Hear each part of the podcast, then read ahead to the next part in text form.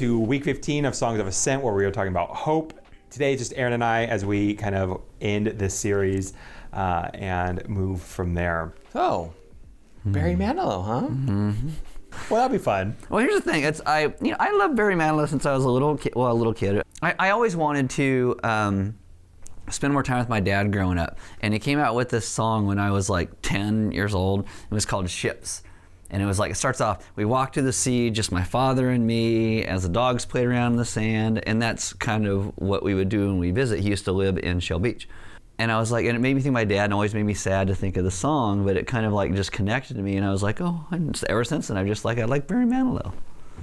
So you get to see him for the first time. The First time, hopefully, before he dies. You know, who doesn't die before say, then? you got, would be got a few hours bef- between now and then. Could happen. It could. It could. I, I really hope I'm not around at that age. That's that's really my my goal and my plan. But Barry Manilow, you know, some friends bought us some tickets to go uh, for our birthdays to go and see him, and I bought I bought this. Uh, Uh oh. This jacket. It's like white and paisley and just like totally flashy. Nice. And Marianne got these really flashy pants, and so we're all we're all gonna go. I'm very curious to hear what like the median age of this audience is to be. Me too. Like I am curious. Are are people to be like dressed to the nines? They're going to be dressed funny like we are, or are they to just be dressed in jeans and t-shirts? If it's jeans and t-shirts, I'm gonna, I'll be okay. If they're like dressed to the nines, I'm gonna be like, nah, oh well. Oh, it's. I, it's I dressed like it's a all- cocktail party. It's all good fun. I, no, that's I, I. The spirit of that is fun. So Mm-hmm. that's that'll be enjoyable. And maybe he'll take a picture with me. So we are talking about week 15, Mm-hmm. Hope, the last of the Songs of Ascent. which is different than Eugene Peterson had because Eugene Peterson's last week was on blessing, and I switched blessing to another week because I thought blessing went better there.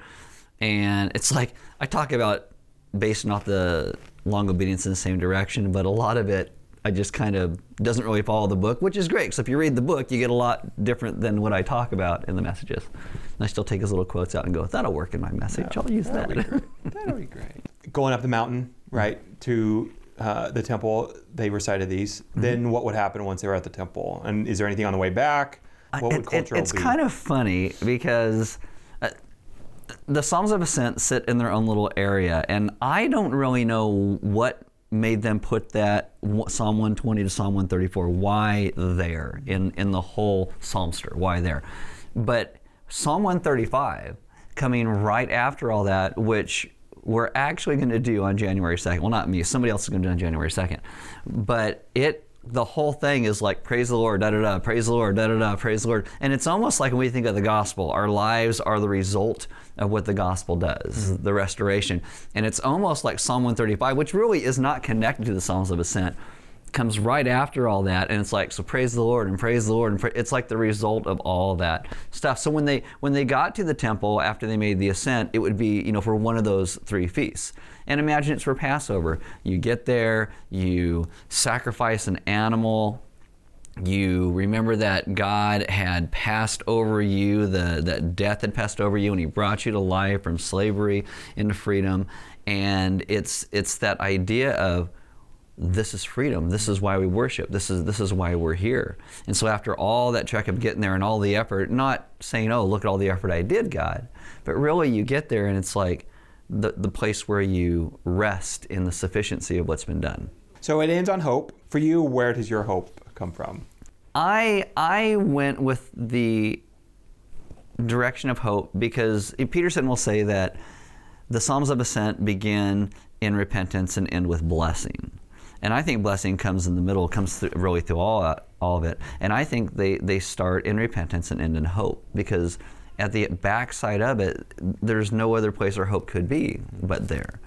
And that's again that that's the understanding for me of the gospel. I go through Romans 5 and the message where it, it talks about, you know, Christ died for us while we were still sinners. That is the exact opposite of, of Greek tragedy plays. It's the exact opposite of, you know, the Roman plays and the things that they would do. Because their idea of life and giving yourself to somebody else had didn't have anything to deal with hope.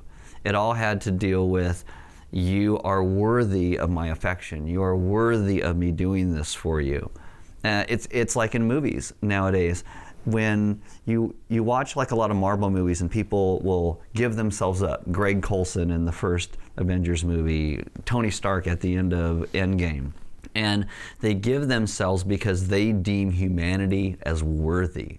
They deem their team as being worthy. But the scriptures in Romans 5 go through and it says that even while we were still sinners, even while we were unworthy, Christ died for us. And Greeks and Romans never would have thought that would be a possibility because you don't give yourself for someone who's unworthy. You only give yourself for the worthy.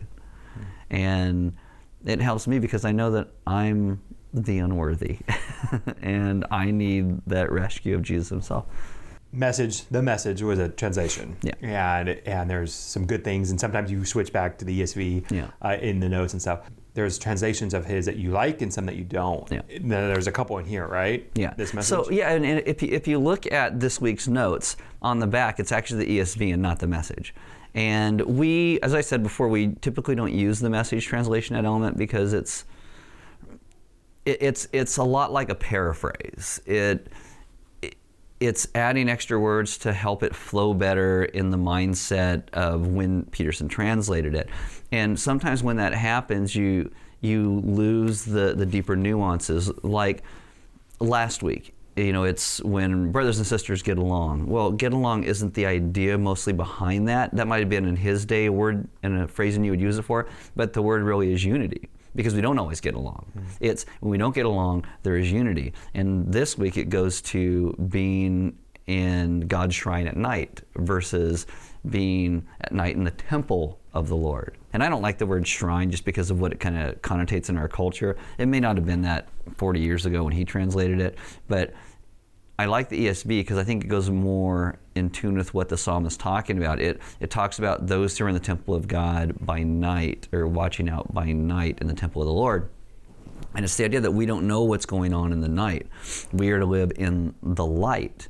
And being there at night means there's probably things metaphorically that are going on around that are scary and worrisome and we don't know, but where are you while I'm in the temple of the Lord, even by night? Mm-hmm.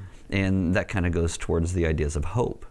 It's that we don't know what's all taking place, but this is where we're going to rest in the temple of the Lord, even when it's night everywhere else. This is where we'll be. And then is there is there something today trying to use today's language, not maybe not necessarily a whole translation, but is, are there tools out there if people are trying to find more modern day? Well, I mean, language. The NIV is still a pretty decent translation for stuff like that. If people even have a problem with the NIV. You could do what's called uh, the CEV. It's uh, CEV is or the New Century Version. New Century Version kind of does a decent job at it at times. New Century Version is actually the International Children's Bible from years ago. They just rebranded it so that people, adults who were having a hard time, wouldn't feel bad reading a children's Bible. And it's it's not bad either. There there's I think there's lots of good things out there. It's why we want to read multiple translations not that translations are translations of translations, they all go back to the original manuscripts, but they translate them as kind of what the committees that get behind them, there's a team behind that, and what they think is best to do in it. That's why the ESV, you know, D.A. Carson's involved in that. And I just, I, I really like how they want to go to the words of what is actually there. And sometimes it doesn't flow as well, but I think you get a better idea of the words that are actually used in the text. And if you use that and use like an NIV and New Revised Standard Version, which is much better than the Revised Standard Version, uh, you'll get a much bigger flavor for all these things. Usually, when I talk about the ESV, I'm like, and this is what this means, and then I then right. I explain. I take the words that's there, but then I explain it. But I think it's good to have the words that were intended as close as possible. I mean, we obviously, right. and there's lots of things in the Hebrew script. I mean, they, they, don't they didn't have as many words as actually we do, and so a lot of words will have a bunch of different meanings, and so we uh, there's a lot of interpretation that goes along with that. So we're at the end of the year now. Christmas is upon us. Entering a new year. What, where are we headed in 2022? In 2022, we are gonna. Well, the second week of January, we're gonna start and do the Book of James. Uh, that'll be 19 weeks. It'll take us through Easter. We'll do a separate message on Easter. In the summer, we're going to be doing a thing called Never Read a Bible Verse about taking verses out of context. And then in at the end of the year next year, we're going to do a series through prayer. And we might even, hopefully, do a booklet again that all Element can walk through together with the booklet. And hopefully next year takes us to a place where we realize that faith lived out in our lives can can and should result in how we live. And so that's James faith and works. And then in the summer understanding that there is a reason behind what God says in the scriptures. And for too often we want to take and skew that and put it so that we can maybe push forward our own agenda rather than what God's actually saying. And so, again, that whole idea of faith works, trusting what God has actually said, and then moving us into a place of prayer and what prayer actually is at the end of the hmm. year. And then at the end of that series, we're going to take like six weeks of it and then look at different prayers that people prayed in the Bible and why they prayed them and how they worked. And my favorite one is going to be from a guy named He Man it's actually Heman, but I like calling it He-Man. I called it He-Man's Prayer by the power of Grace Grayskull. and with that, so some news. Uh, we will actually be taking a hiatus from Talking Element. Uh, we appreciate you watching and being a part of it. Uh, all those that have come and been sat and, and, t- and discussed with us. Um, but we have some other projects that we're going to be working on uh, in the new year. So, and we might we might bring this back next summer for Never Read a Bible Verse because there might be extra questions that come. But we might do these post messages. Because right now we try and do a lot of them before, so it comes out the same day as the message. So we might do them post message depending on the questions that come up. Yeah and so they'll be kind of and we can link them to the messages but there might be post yeah. to come back around to it and i'm sure there'll be other videos throughout the year that mm-hmm. we want to do and, and we put out but the, the weekly rhythm of talking element uh, this will be the last for a while. You know what needs to happen? Hmm. We need to pass out, or someone needs to have a heart attack. So it's like the end, a cliffhanger at the end of a series. What's the next episode going to be? How are they going to come back from that? Well, Aaron, too, what do you think about that? I think it's a great idea that you would have a cliffhanger at the end of this. Why? Why? I know I made a joke about a cliffhanger, but you don't need a cliffhanger. A cliffhanger is a great idea because you're brilliant. Well, I know. But what's the cliffhanger? You'll have, have to tune back, back in, in to find, find out. out. Thanks for watching.